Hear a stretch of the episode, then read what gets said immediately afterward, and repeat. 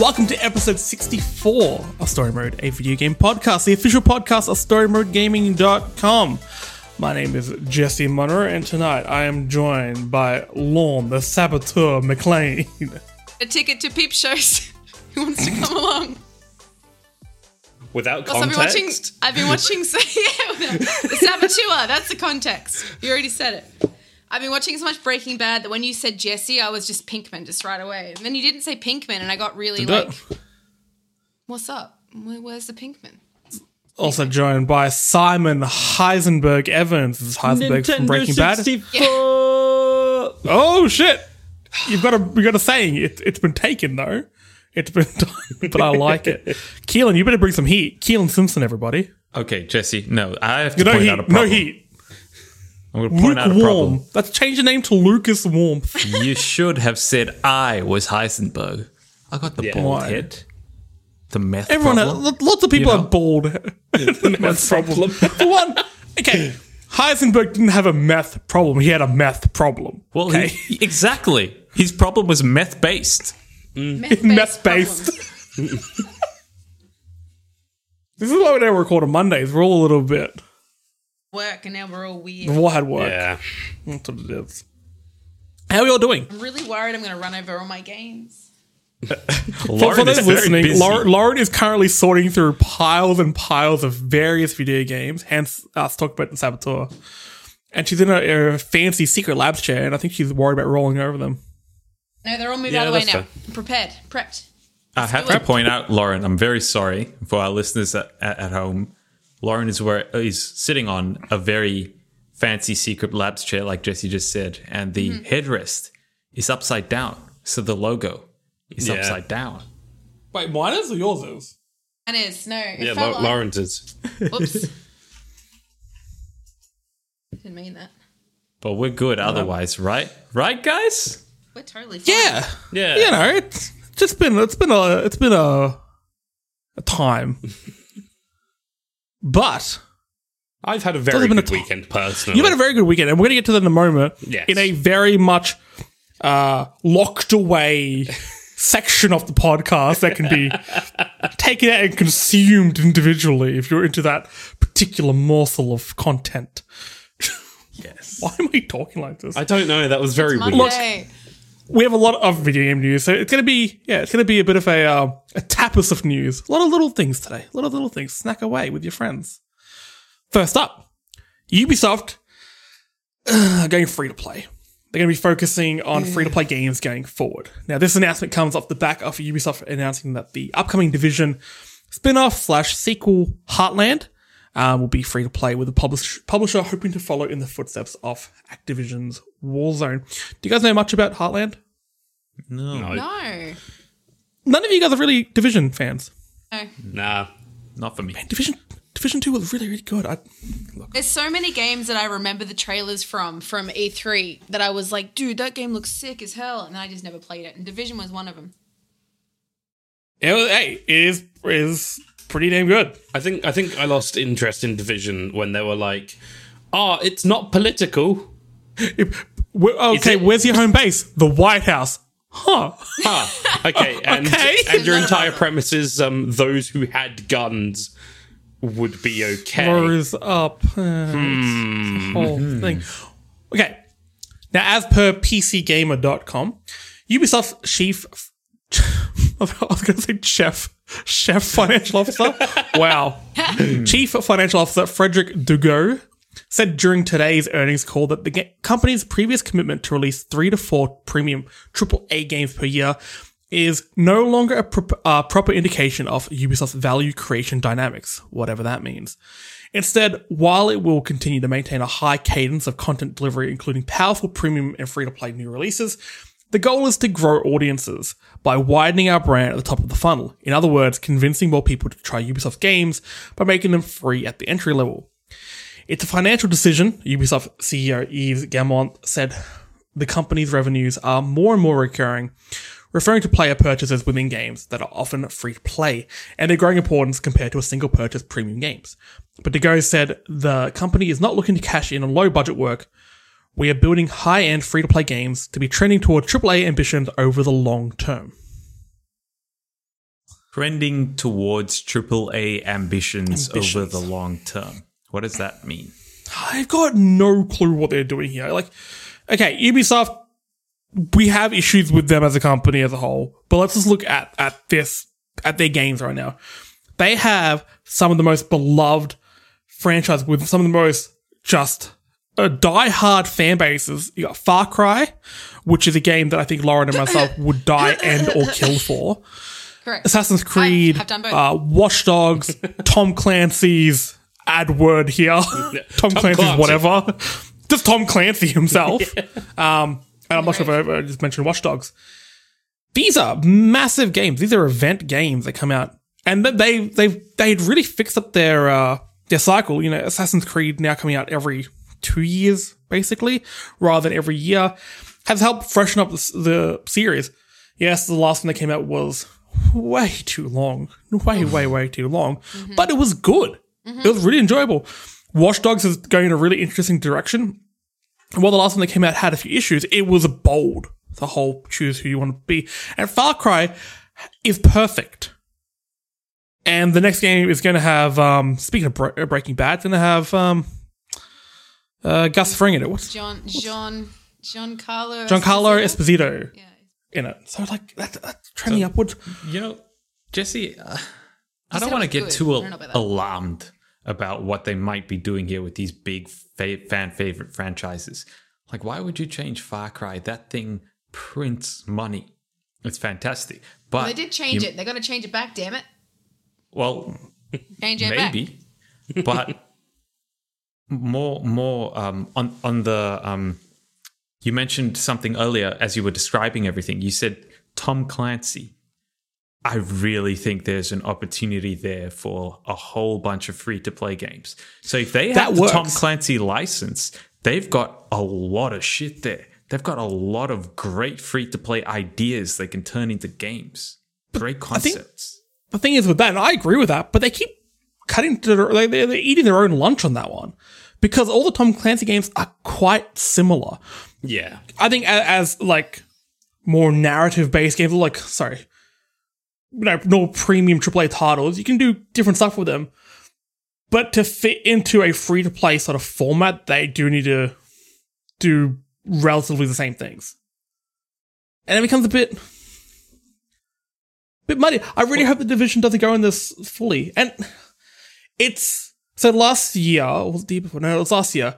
A bunch of the higher ups at Ubisoft got given the boot um, for various reasons.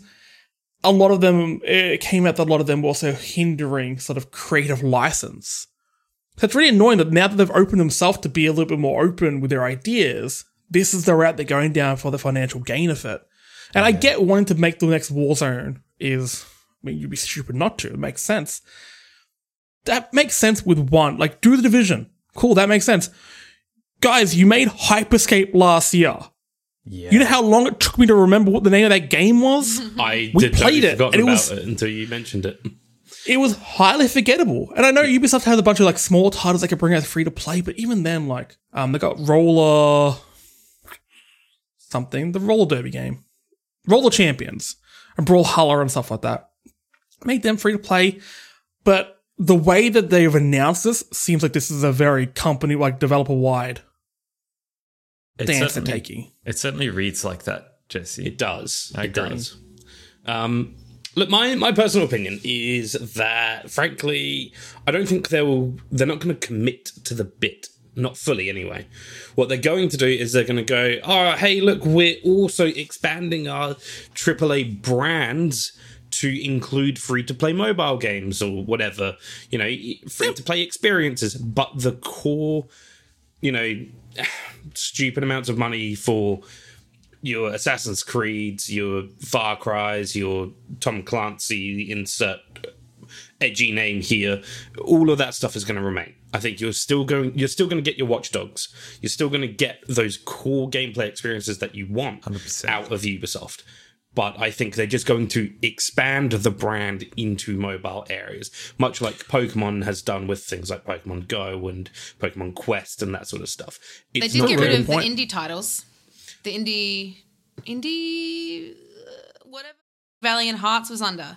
Yeah, Yeah, I hope They- they right. Oh, what was that. that? I completely blanked on that because they brought up uh, some really good games through that. Some There was really, really, good, games good through games through that, and then they just dropped it. They dropped it pretty quickly. So, I mean, you bring up a really good point about mobile. I didn't actually think about that because I, I found a lot of companies have recently announced um, steps to move toward more mobile ambitions.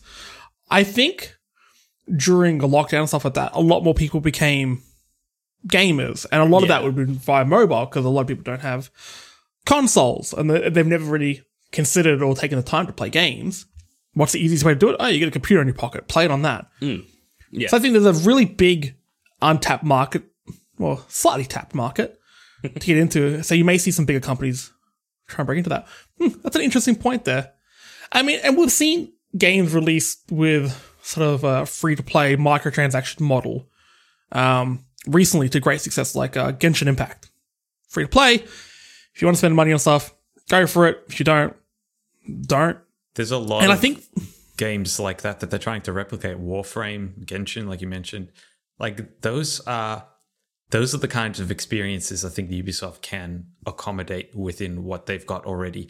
And the the, the great thing is because mm. they've got these franchises established, they can take those and say this is a free to play game based in the Assassin's Creed universe. And then Yeah. work it out from there. That's that's what I think we're going to see. That's what I want to see. like remember the um those mini Assassin's Creed games they made? They made Yeah, one the in China, they had India, and they had another one that I always forget. Yeah, give us more stuff like that that fleshes out the world, and oh, that'd be good.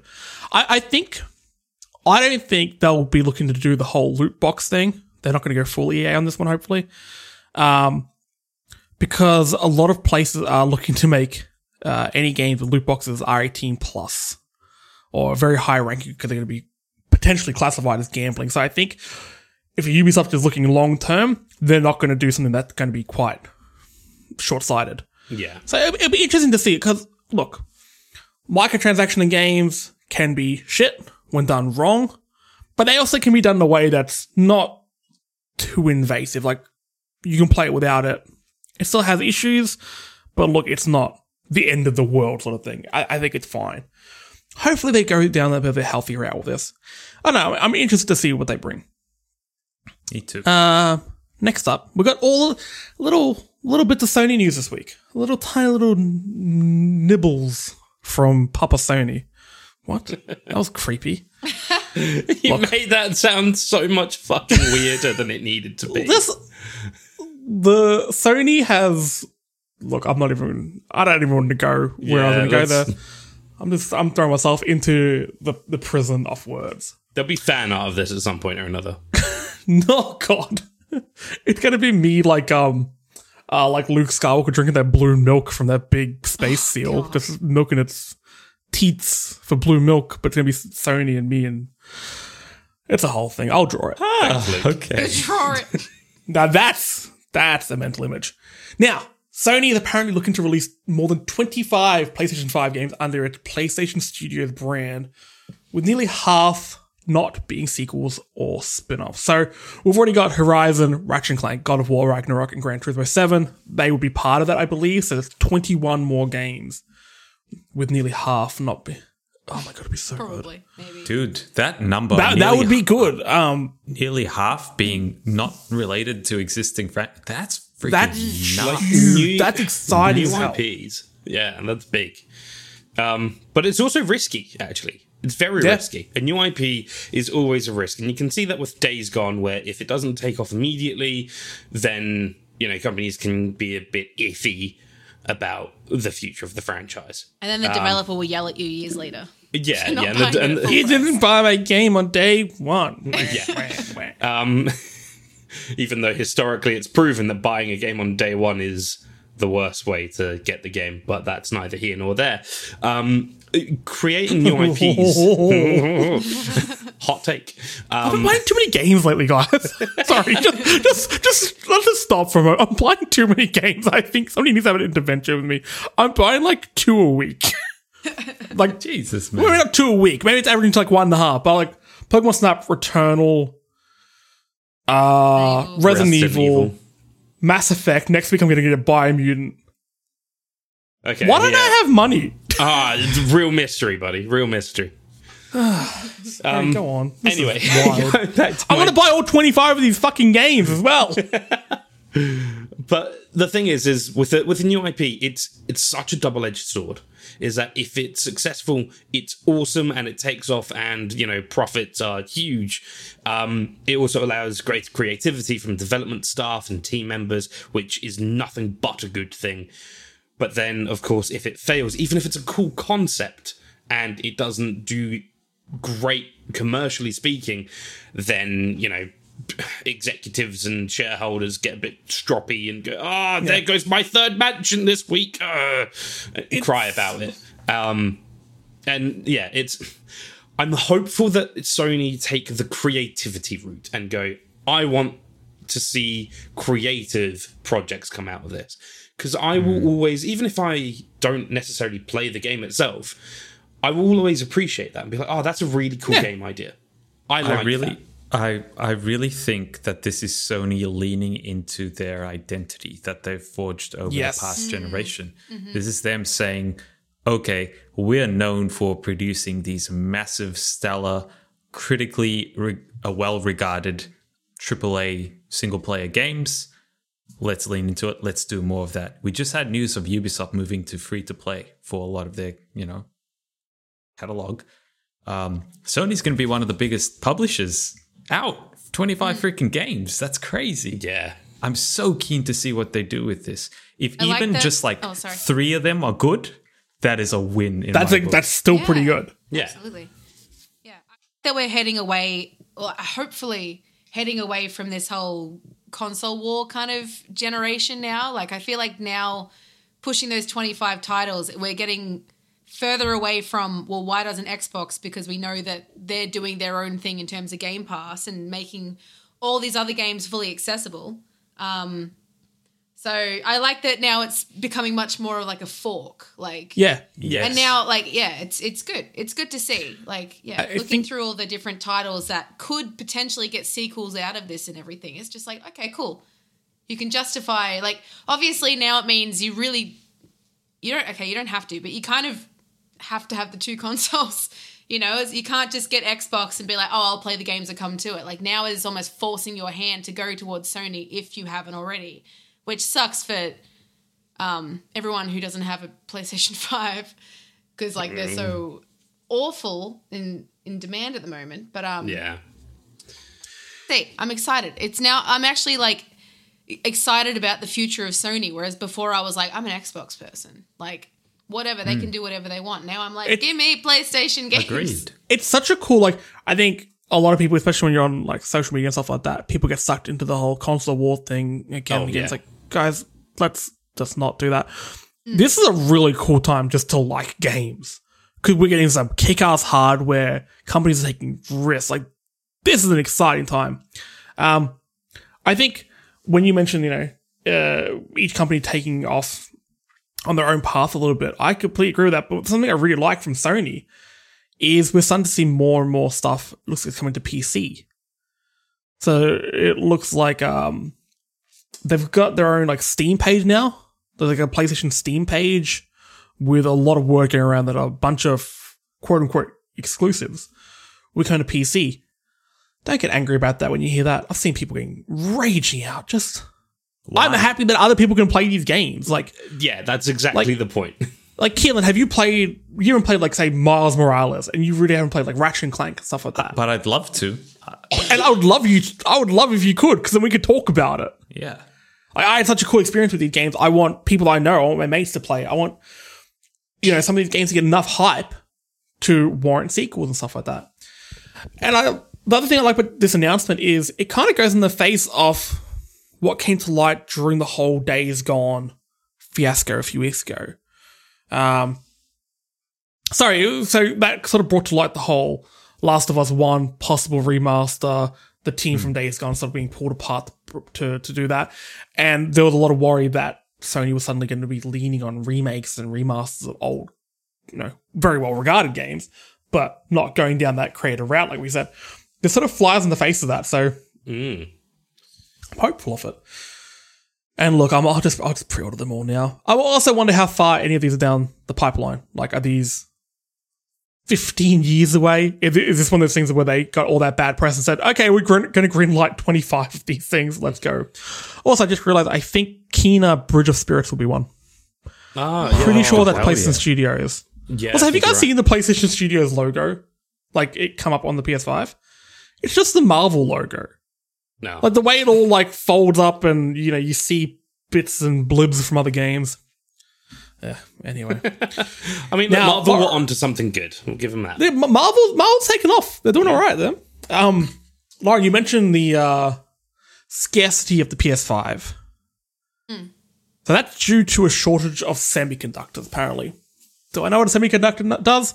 No fucking clue. But it's making the PS5 super rare out in the wild. So Sony's looking to tweak the design a bit to assist with shortages. So according to DigiTimes, which is apparently the Digimon newspaper, semiconductor manufacturer TSMC is planning on producing a redesigned PS5 at some point in the second and third quarters of next year. Uh, according to their sources, the redesigned PS5 could sport new silicon with a new semi-customized CPU from AMD built on the 6 nanometer process node. The current PS5 uses a 7 nanometer custom octa-core AMD Zen 2 processor. None of that makes sense to me. Basically, the rumor going around is sources are saying that the new PS5 that will come out end of next year will be slightly more efficient and slightly more powerful. Just because this chip will be easy to make. How do you feel about Basically, that? Cool. Yeah. Am I? Am I? Am I? Uh, am I gonna have to buy another PS5? No. No. No, no, no. It's not going to be faster. You, you you can't do that. That's like with the Switch and the Switch Lite. It's got to be the same What am I product saying? because it needs to run the same software. Now, okay, that's gonna make them easy to get because yeah, people are still having a lot of trouble. I didn't actually know how bad it was still here in Australia. I know in the states people are you know tearing each other apart to get them. I didn't think it was that bad in Australia until we spoke about it pre-show, and I didn't. Mm-hmm. Yeah, a lot of people are still in line for them. Yeah. This decision is primarily made so that Sony can match and or beat the PS4's second year sales, and they probably will. Yeah, I mean Um, they're but trending they just- extremely well but- right now. Exactly, it's do, it's doing incredibly well. But the problem is they just can't make enough consoles because they don't have all the parts for it. In it. fact, um, I saw a sales report for I think it was um, April, and the Switch, Switch Lite, PS4, and Xbox Series S outsold the PS5 because there was just no consoles available. Just no, co- but the thing is, like, That's while they are selling it, the demand is there for the PS5. Absolutely. it's Microsoft or Xbox would be kicking themselves that they don't have like a killer IP right now, because people are looking for the next gen console. A lot of them are waiting on the PS5. This would be such a perfect time to hit back and grab those first adopters really early in. Need that Halo. Need that. They Halo. need that Halo, or they. But at the same time, Sony's going to want this redesigned PS5, or at least the shortages to end before we get you know confirmation on like a Starfield date. Oh God. So it's a, it's an interesting race um, to to see what happens here. But another question I have for you guys is: Do you think the redesign will look different? No, I Zero hope not. no. It's Well, wait, that's happen. interesting. That's, wait, sorry, Simon, that's an interesting take. You hope not? Is that because you want everyone to have this um I- I bizarre like- alien egg? Yeah, I Have like this you? little. I like this little alien spaceship in my Okay, living room. one, It's pretty let's cool. not use the word little when we talk about the PS5. okay, No, no, no. I'm saying in terms of like spaceships, it's small. that is It's a small spaceship. Yeah, Um, yeah, I like having this alien spaceship thing in my living room at the moment. It's good. It's fun. it has grown on me. Yeah, 'Cause it- Like, it's just I, I was always a fan of the design. It looks weird enough to be next to be next gen. Like it's futuristic enough that you go, oh yeah, that's that's a new thing. That looks cool. And there you go. So I hope they don't change it much. If they do, maybe make it a little tiny bit smaller so it can fit under, you know, your, into your TV stand, perhaps a little bit better. But other than that, I don't want them to change the design. Keelan, you just reckon they won't change it purely because of how um sort of functional the design is? Um, so I was watching a video on Linus Tech Tips today. Um, great source of knowledge. Friends guy. of the show, I've decided. um, and he spoke a little bit about how expensive it is to make tooling for a product. Like even something simple, like just to create the tools necessary to bulk manufacture a product is millions and millions and millions of dollars. Mm. Why would they change that when what they're trying to do is essentially just create more of what they've already got and hopefully save a little bit of cost in there as well? I don't think they'll they'll change anything major on the outside. If anything, maybe it's slight little tiny aesthetic changes, but it's going to be the same size. They spent millions in R and D on the cooling uh, solution, which works effectively in the PS5. Yeah. There's no reason to change what ain't broke. Not yet, How about at least. you launch? Are you gonna wait for this, or are you still after just the the current next gen version? Oh, can we also can, sorry, can we stop calling this PS5 and the Xbox Series X next gen? Their current Can't be gen now. next. gen. They've been out for six months. They're current gen. But are you looking forward I'm to the gonna, next current I'm gen? gonna search for one until I can find one, and if that happens to actually have to be next year, then so be it. But um, I'm gonna, yeah, I'm gonna keep a lookout for everything, everything whenever I can. I saw like I felt really shit because like I saw a tweet maybe last week from um Press Start saying that they were restocking soon, and I looked at it and I went, I don't have any money. I can't even like pretend to like That put it in my cart, you know? You know, like sometimes you're like, I could afford this, but I'm dipping into my bill payment. But it's like, you know, I didn't even have bill money. I didn't have anything. I was like, no, Yeah, this is not a um, impulse buy type thing. no, Oh, it's no. not. It's not. See, my Wii U, that was an impulse. That was my my fortnightly Centrelink pay money when I was at university. How much was the Wii U when it came out? Four hundred and forty dollars it was. So I yeah, I remember um on my way home from Geelong, we stopped in at Water Gardens. Um and we went into the Target there and I looked at it with um my ex at the time and we were just like, should we should we should we And so I bought it and I was, you know, once again I didn't have any money. Cuz I lived I lived in Geelong by myself at that point and that was but I had a Wii U.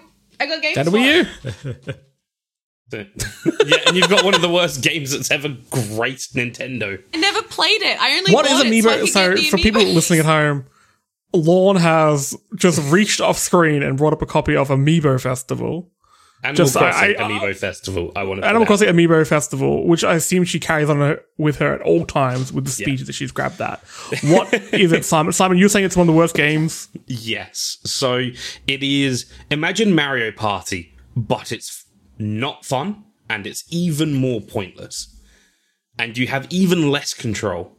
And there aren't even any mini games. You got There isn't Amiibos with it. That's the only good thing is that it comes with a couple of like you can get. Why I bought it. That's fine. it was That's ten dollars. It was ten dollars, and Oh. it had three Amiibo cards with it, and plus Ah. three Amiibo Yeah. cards, special Amiibo cards, and then also two Amiibos themselves. And that was ten I, bucks. I bought uh, Chibi Robo Ziplash for the 3DS, which is again an awful game, purely for the amiibo because it was ten dollars at um, JB Hi-Fi for the box. At that I'm point, like, yeah, I cool, was grab like that. Obsessed with the Amiibo card, so I was like trying to get them left, right, and center. I was like, absolutely, that's a no-brainer. Well, speaking of um, semi pointless purchases, I think I'm going to buy one of these new PS5 co- controllers because they look very sweet. Oh, so Sony look have announced Midnight Black and Cosmic Red PS5 controllers, as per the PS blog. Midnight Black features two subtly different shades of black with light grey detailing to reflect how we view space through the night sky. God, this is wank. And Cosmic Red offers a striking black and red design inspired by the unique, vivid shades of red found throughout the cosmos. You can put any color there. All colors are found in space. Color of space. Like the film. Ah, damn it. Now, these are going to be available next month, uh, June 18th, uh, at EB Games. $109 for Midnight Black and $119 for Cosmic Red, because red costs Rude. more, apparently. How do you guys feel about these? I'm normally really iffy with custom uh, color controllers, but these are pretty sweet. No, I reckon they're really cool. Yeah, I love that I- red thing. Yeah, I am a big fan of the black p- personally. Um, I also saw someone recently who had custom faceplates, pure black faceplates, matte black faceplates for their fi- uh, PS5. They put them on, and I was just like, oh, that with that black controller would be Mm. gorgeous to look at because that was that was something else. That was a chef's Bit. kiss. As as much as I love colored controllers, I hate when they don't match the console. Yeah, yeah. Yeah, that's fair. I got the um um Josh got me as a gift, a random gift one day, the um uh like the bubblegum the blue and purple The blue PS4 purple? controller. Yeah. yeah. Yeah, yeah, yeah. So like, um, I was wanting that for ages, and it was never in stock. And then it came back in stock, and he got it for me. And I opened it two days after we got the PS5, and I have not used it. Just sits there.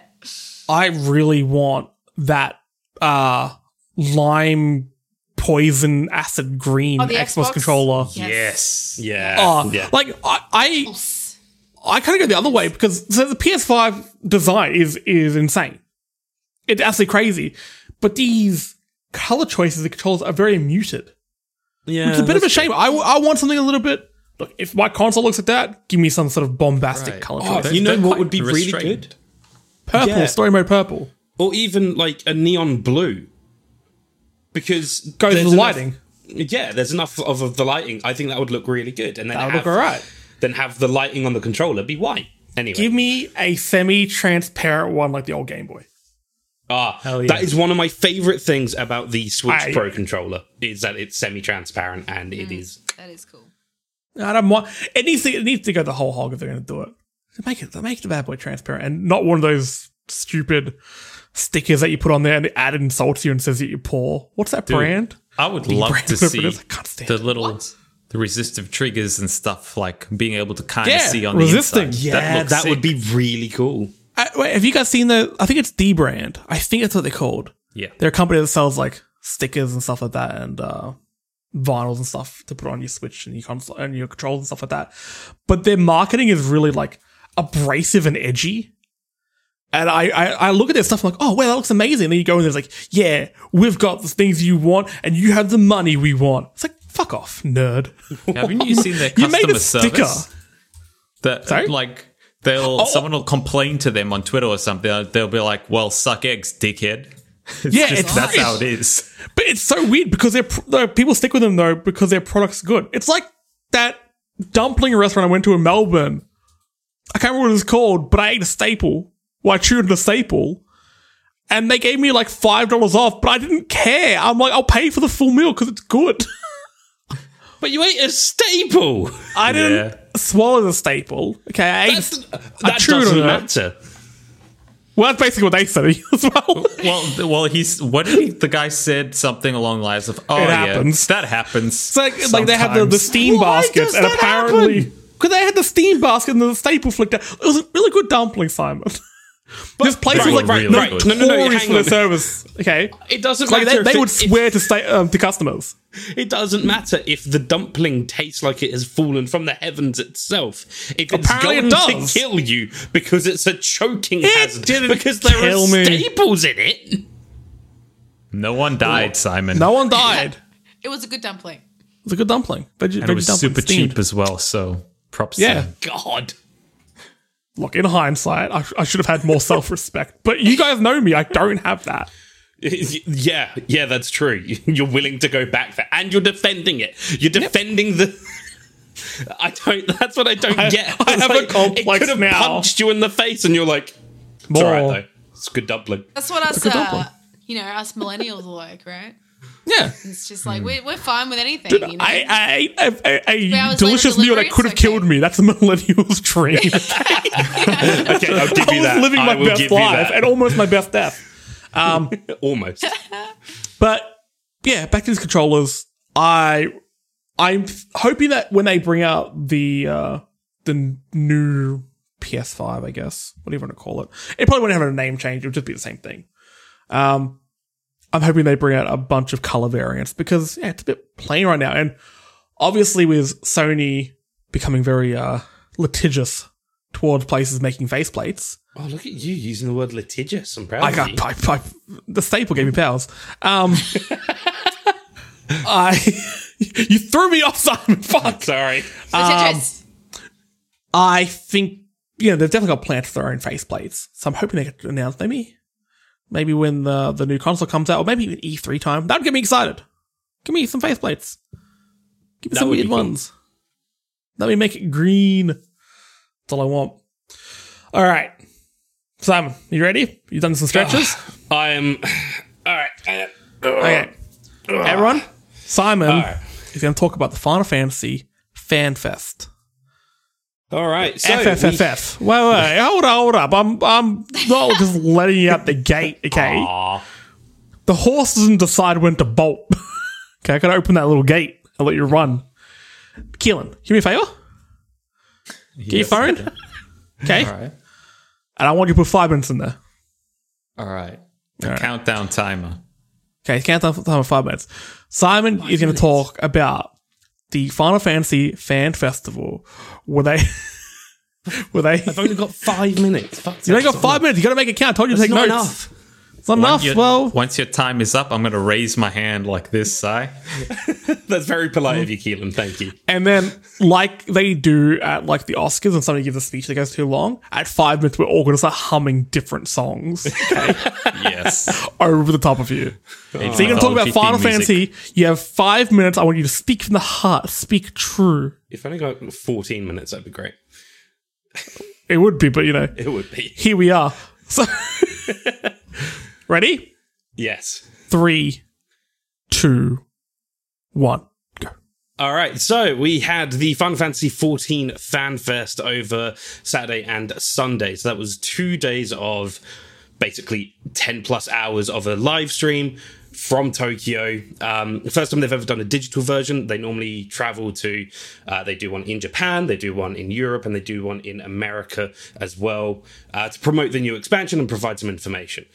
So we got a whole bunch more information about the upcoming expansion Endwalker. We got the full trailer. We got a bit more information as to what's going to happen story wise, and it looks incredible. I'm so fucking excited. It is unreal. We found out about a new job. So um, we found out during the last media presentation that we are going to get a new healer called Sage, and we found out about the new melee DPS class called Reaper. And basically, it's as edgy as you would expect. It wields a scythe, you summon a voidsent avatar demon thing, and it buffs your attacks, and you look really cool while you do it.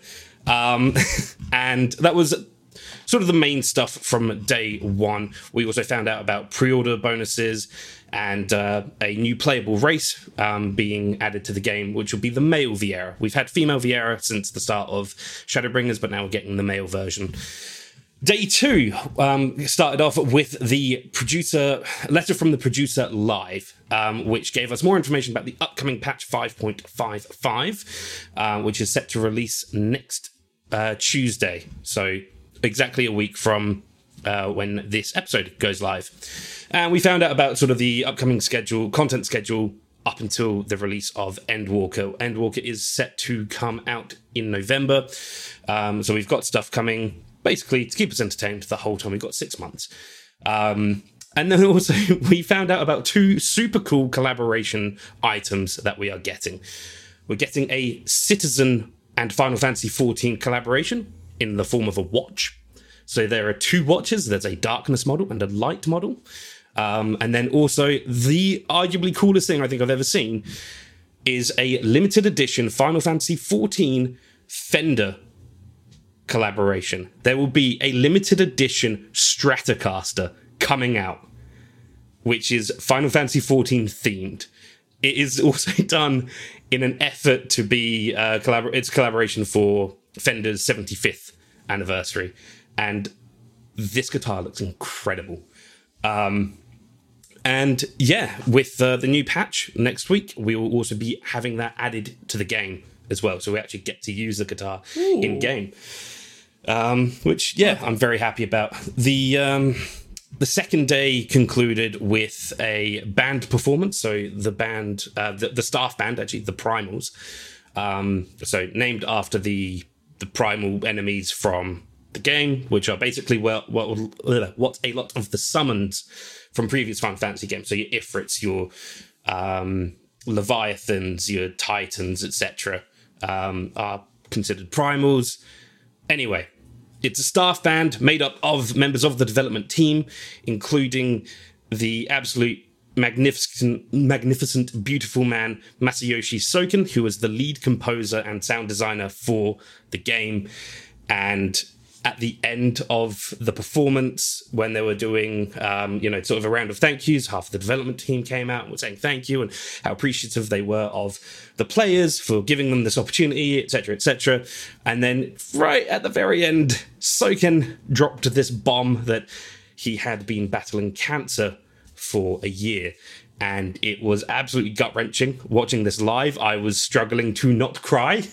And then the camera panned and you see Naoki Yoshida, Yoshi P, the uh, producer and director, just in tears. He was just sobbing, like on stage. He had his back turned to the camera because he was just crying that much. And after all the information was provided, Yoshi P sort of took a moment and was like, I'm just glad I've got my best friend back. And I sobbed. I was destroyed. So I, yeah. I, I watched that and that was that was heartbreaking. That was beautiful. He's in remission now. Yes, he is thankfully in remission. Not quite full remission yet, um, but hopefully, you know, it only continues to be good news for Soken because he has crafted some incredible music and sound effects, and just the sound design in Final Fantasy XIV is unbelievable. I go on about the gameplay and the story, but it cannot be understated how incredible this soundtrack is. And, you know, he's crafted, you know, songs which on them, like on their own, have made me want to cry. And I I'll let him keep time, going. Yeah, I'll let him keep going. Um, but yeah, like, it's just knowing that he wrote one of the best songs I've ever heard in a video game from a hospital bed. Whilst battling cancer in the middle of the COVID pandemic, it just adds layers to that song. And yeah, I absolutely beseech you to fucking play this game for the love of God. There is a PS5 version coming out. Um, that will start. Is there a free trial? Yes. What? uh, hang on, let me find the tweet. so No, I won't. I Simon, won't Simon, that to you. Simon's uh, becoming a bit more active on Twitter as of I late. am.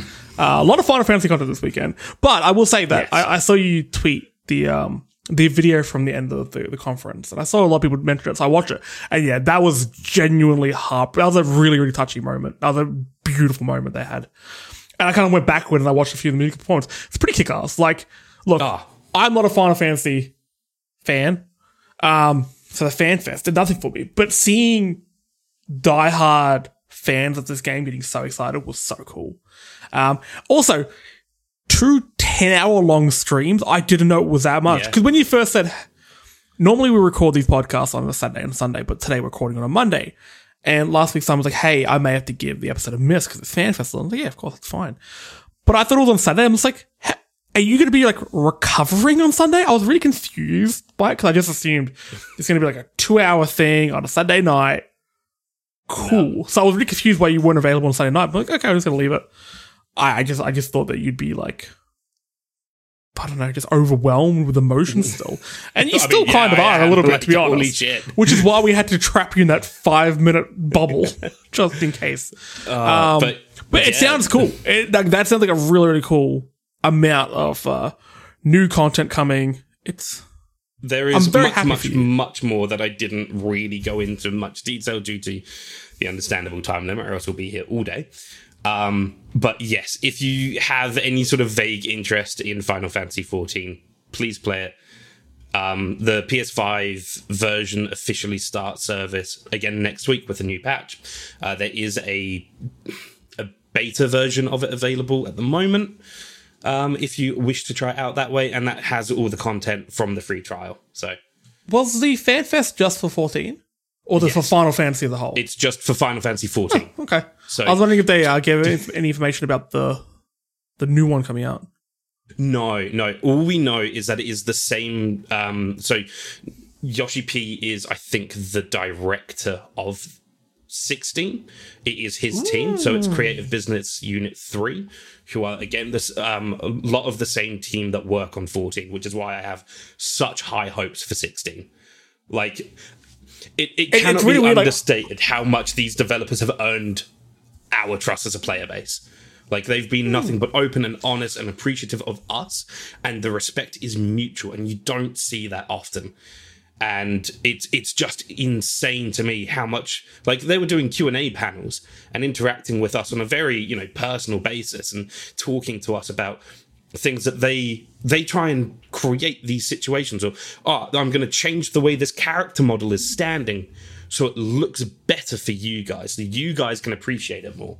And just little things like that and the amount of love that they pour into this game to the tiniest details for us for the players. They just it, this is for you. And it's unbelievable. So i have full faith in anything that these guys touch. Like absolute complete faith in everything that they do. Hmm. And yeah again it's it's not often you see that so.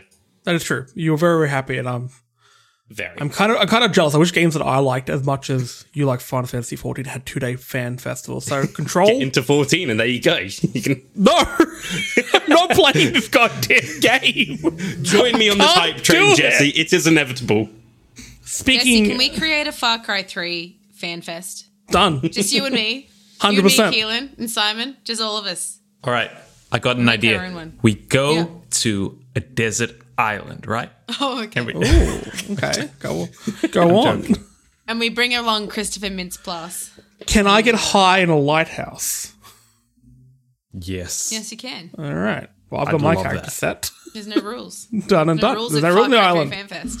Far Cry 3 Fan Fest. God, I guess it's not even Far Cry Fan Fest. It's Far Cry 3. 2020.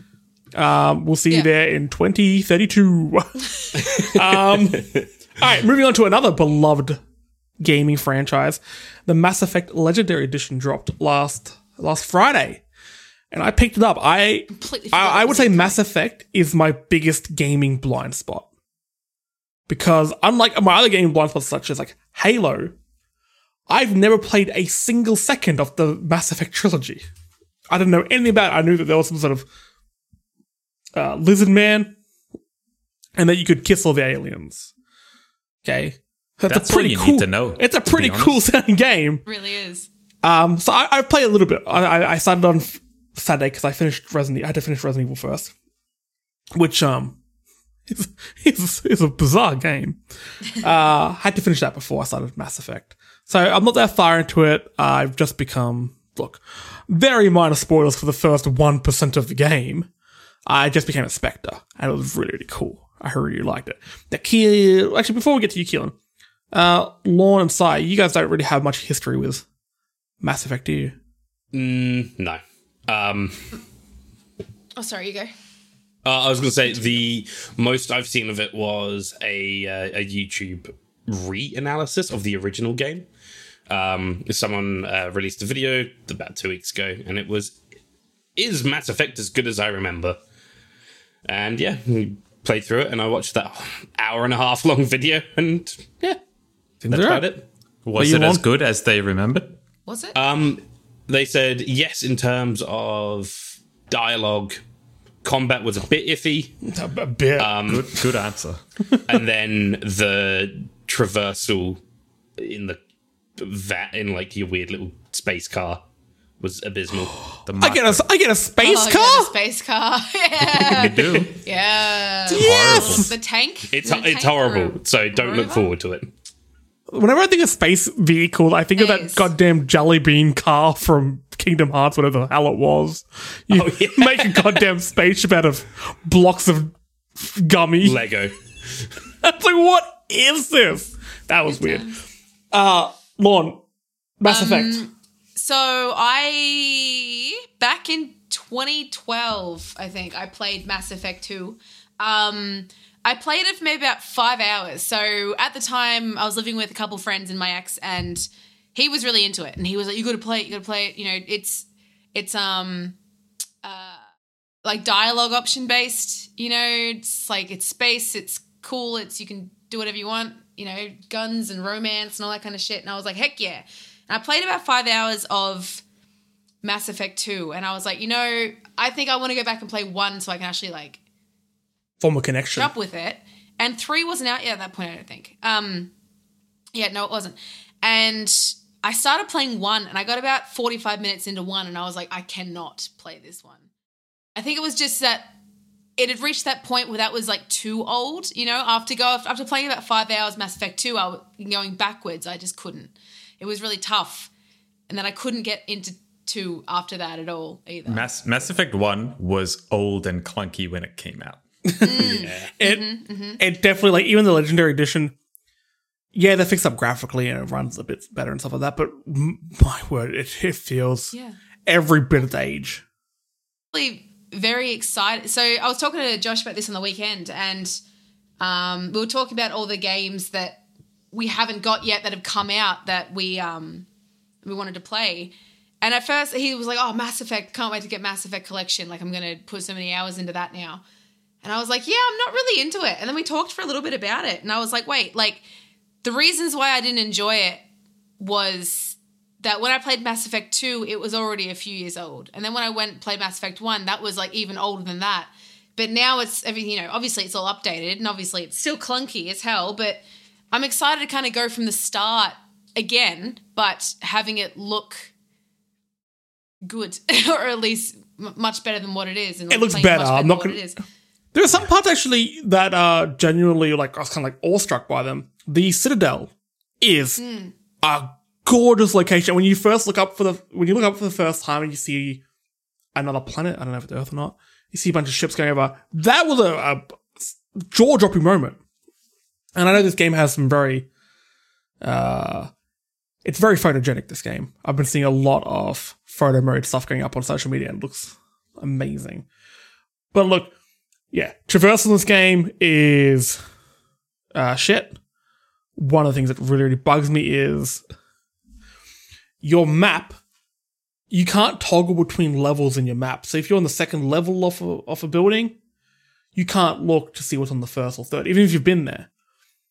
So if you're looking for a certain point of interest, you have to be on that that particular level to then look into your map and find that it's there. And I- it's, I'm slowly going insane doing that, trying to find the people to talk to and to, to finish like minor quests and all that.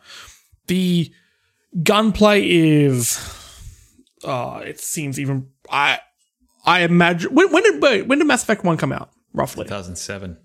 There were better, ga- there were better shooting mechanics in games. Like I said, man, that game felt clunky and dated the moment it came out. So like the combat, I I wish I could just skip somehow because while everything felt clunky even when it first came out, the dialogue in this game is incredibly well done. Like, there, I have not played something like this. I- I'm only like an hour in. I have not played. Seth. Green? Sorry, Does it still have Seth Green? that's who it is. Yeah. I'm like, I know that voice. I know that. God damn it, Seth Green. Okay, cool. Um, and I, I feel like the captain. I know the captain's voice as well. I'm slowly Yeah, getting used to. There's a, there's a um, lot of characters.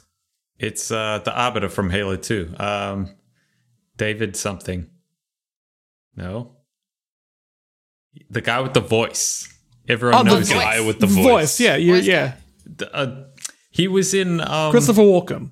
No, he was in um, Community. He played Elroy. Yeah, he was in season six of know. Community. Elroy why. Jenkins. no, I've got no clue. Well, I'll imagine look it up. Look it up. Um, the dialogue choices are so natural, and I don't, I'm not. I don't play many games that have dialogue trees in them because they're just not the type of games I usually play. I don't normally play. You know, there's more narrative focused single player Sony games. I'm a Sony fanboy. Um, so I don't play many many things with dialogue choices, but the ones I have played have always felt clunky. You pick your option, there's like half a second delay, like Outer Wilds. You pick your option, what you want to say, and it doesn't quite mesh with what they just said. It doesn't quite mesh with what's going to be said. It's it's thereabouts. So off. this feels natural. It, it feels like every option I, I could have chosen would have just gone to the next line perfectly. It's so well written. It does an annoying thing though, where you're three, you're given three options, and then you pick one, and they don't say that exact same thing. Like sometimes it'll just be an action, like, oh no, I wanted you to say that, but whatever. it's I, I understand. It's the intent behind it. Yeah, rather than yeah. the way I describe this game, um, when it comes to its the love people have for the characters. Because I mean, I've not seen. I've seen the same love Simon has for Final Fantasy displayed by a bunch of people on on Twitter um, recently with Mass Effect. You Like- underestimate my power. Sorry. um, like the love of Mass Effect is there, and people have such a connection to the like the stories that they created and the characters, and it kind of makes sense. I mean, there's so much like Mass Effect merch and clothing and stuff like that. Like clearly, it had an impact that I just wasn't involved in. Um, I can see why because while most ga- a lot of games nowadays go to be cinematic, you remember, you know, it's like a it's like playing a film, so you remember these set pieces, you remember certain moments. Mass Effect already feels more like a TV series where it's giving you it's it's a slow burn, but you're getting way more invested into what makes characters tick. So while I don't care for the combat stuff like that, I'm already super invested in my characters. Like I when Shep, Shep or- Fam Shep when Shep becomes a uh uh Spectre, that was a really cool moment. And the like the the cogs I had to turn to get there, it felt cool. It felt earned, and I'm like, wow. I, I with other games, a moment like that after you know an hour or two into it, you've got no connection at that point to a character really. In this, I am I am on board. I don't. It's sunk its teeth to me. It's not my type of game, but it's so well written. This is peak Bioware, and not being a Bioware fan, like I never really played Dragon's Age either. I've never understood the the love for that studio. I get it now. This game's incredible. You know, you, you brought up something really interesting just there, Jesse.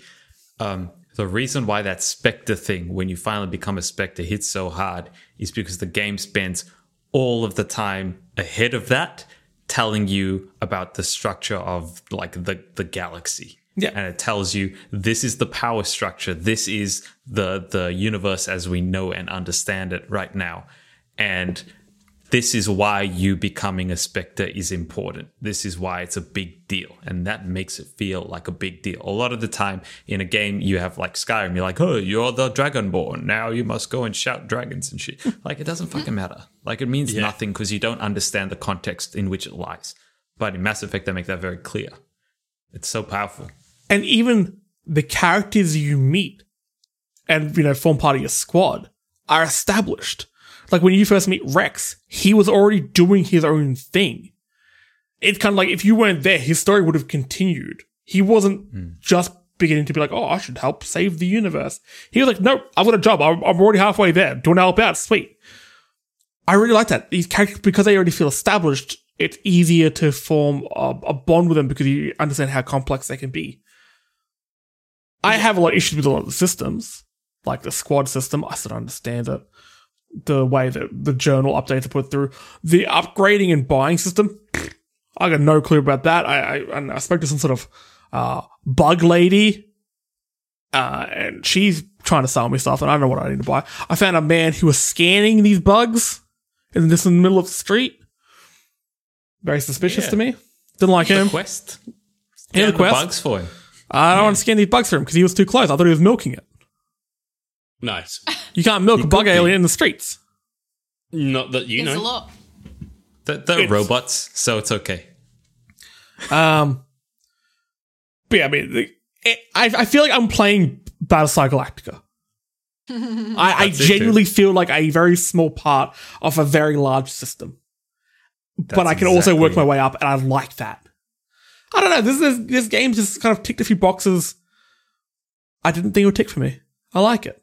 Keelan, are you gonna, being a Mass Effect fan, are you gonna sink into Legendary Edition when you get a chance? I'll pick it up when it's on sale. Um, I'm not going to pick it up anytime soon because I know what kind of time investment these games require, and I actually do want to play it. How long is I tried, Mass Effect gonna take me?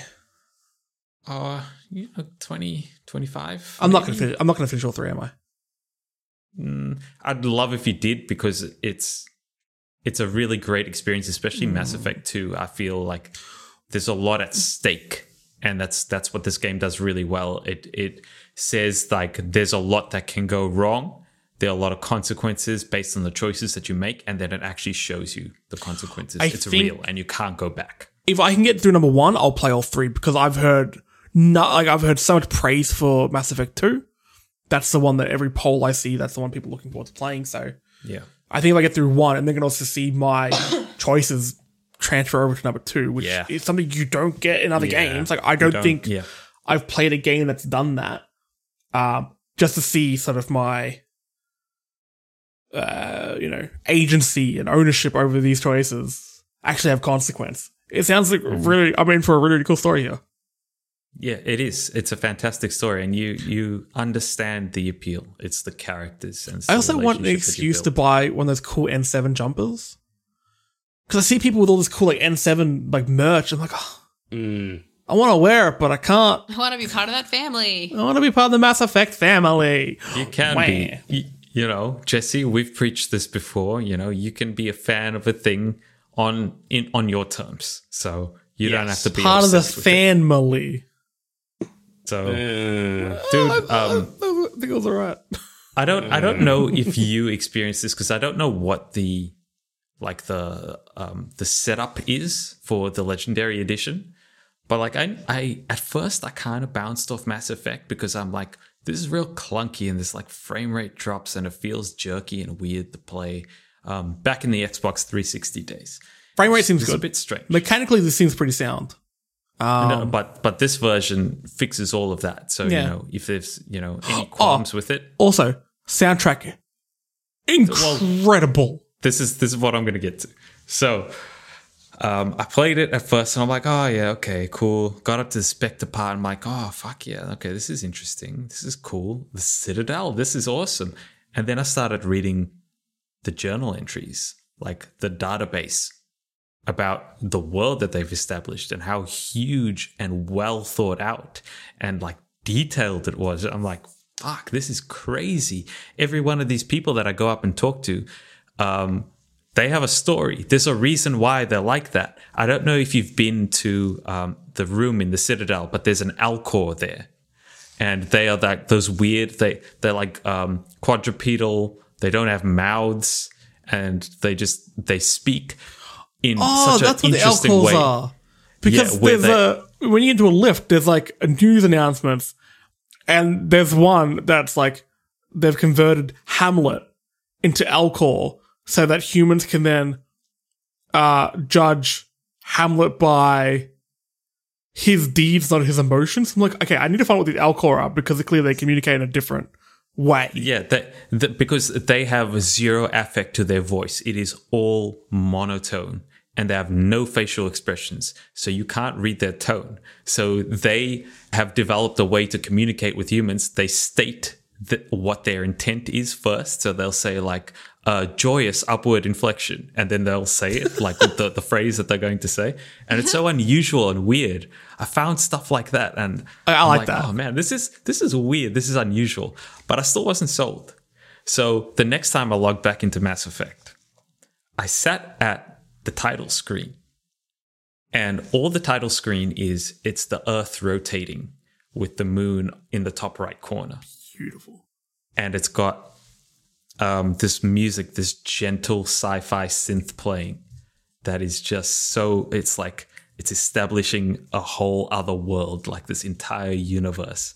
And it, it's it's mysterious and and deep and and and a bit intimidating and it's just the most beautiful thing. I just I sat there for like five minutes just listening to this music, watching the Earth rotate, and I'm like, "Fuck yeah, I'm in." I'm. I. I was kicking back last night playing Pokemon Snap while listening to that music.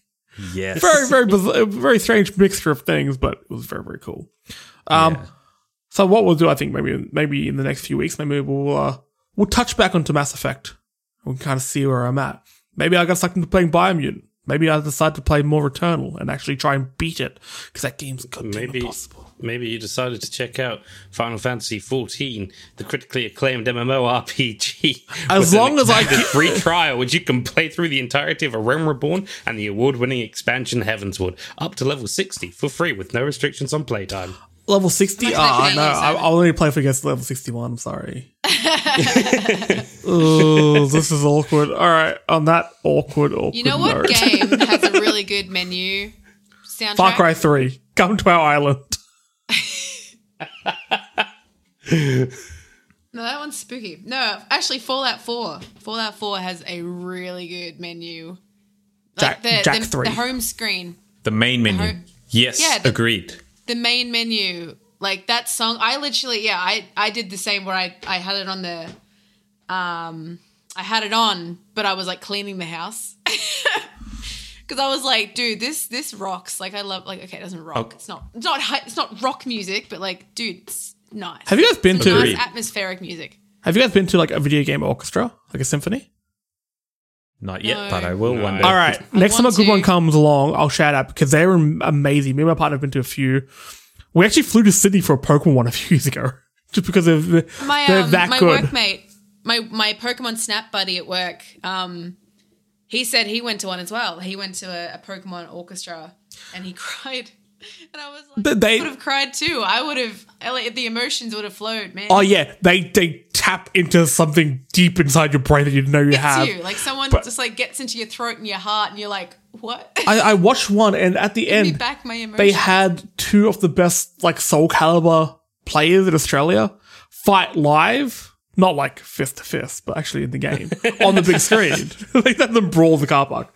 the swords. But they had they they, they did a, a a fight on the screen while the orchestra played live to it, oh my gosh. and it was the most hype I've ever been because it came down to like a tiebreaker match, and the music was just swelling up, and people were out there fucking chairs. It's a symphony. Sit down. like it was so respect. hype. Ruining it for the So I think yeah, next time one of those things roll around, we'll uh, we'll go. But speaking of going, it's time for us to go. That was all right. That was a pretty good segue for I'll give you myself. that I, I, I segued myself then. Now, if you want to listen to more fucking awful segues, we're on Spotify and iTunes. Subscribe and leave us a review. As always, a big thank you to Fan Critical Podcast Network for their support. You can also catch all of their great podcasts on all good podcasting platforms. If you want to keep up to date with all the gaming news, storymodegaming.com. You can follow us on social medias at Facebook, Twitter, and Instagram at Story Mode AUS. We're also on Twitch, which is where we record these podcasts live. We also do a bunch of streaming of Final Fantasy, Monster Hunter, Fortnite, Apex, Age of Mythology lately as well. It's been a bit of a weird one. At Just on the, on the note of the Final Fantasy 14 streams, um, we're right at the end of A Realm Reborn. So we're basically in the last, like, two quests of the base game.